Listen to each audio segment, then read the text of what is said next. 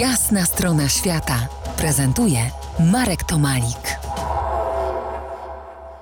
Po jasnej stronie świata dr Mateusz Marczewski, reporter, antropolog kultury. Rozmawiamy dzisiaj o leczeniu mową. Oraciones ma leczyć y, podobno przyczyny, jak już powiedziałeś.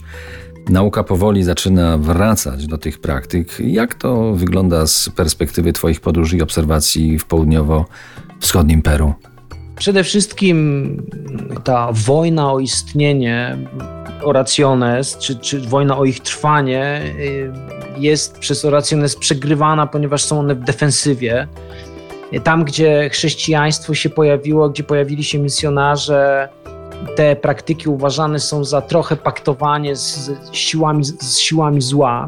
Ale znalazłem kilku takich curanderos, którzy byli w stanie mi opowiedzieć jeszcze, w jaki sposób się pewne przypadłości czy pewne choroby eliminuje z pacjenta. Wypowiadana oraciones, no czyli właściwie modlitwa, wypowiadana ten, ta kombinacja słów, która ma właściwości leczące, jest w przypadku chorób, dosłownie chorób fizycznych, chorób, chorób somatycznych, wzmacniana pewnymi gestami bardzo specyficznymi, na przykład uderzaniem w chore, w miejsce, gdzie, w którym ciało jest chore, w miejsce chorujące, taką rośliną, której po, powiedzmy no, amazońską pokrzywą, nawet nie pamiętam, nawet nie pamiętam nazwy tej rośliny teraz, o właściwościach takich jakby podrażniających skórę. Do czego to prowadzi? Prowadzi to do bardzo ciekawego zabiegu psychofizycznego, w którym curandero kieruje poprzez zadawanie, no to jest lekki ból, bo to jest wzrastające swędzenie, jakby takie pieczenie, uwrażliwia skórę w tym miejscu, jednocześnie nakierowuje naszą koncentrację na tą część ciała, do której kierowana jest ta kombinacja słów leczących.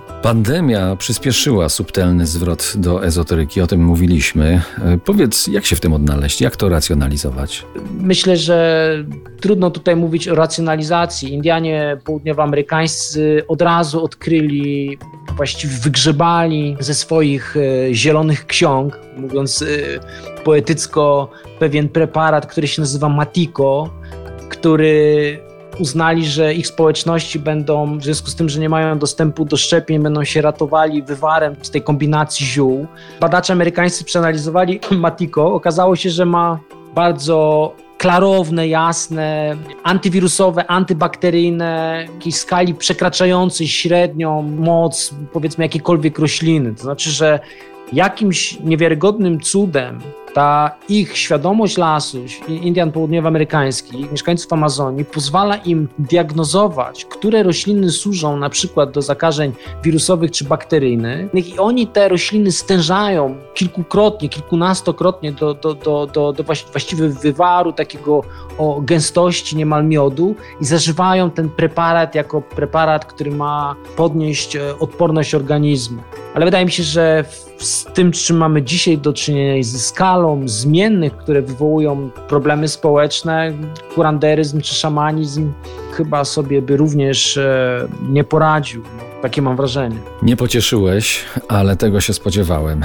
Do tematu wrócimy za kilkanaście minut. Przed nami jeszcze jedno spotkanie z Mateuszem Marczewskim. Zostańcie z nami w R M F Classic. To jest Jasna Strona Świata w R M F Classic.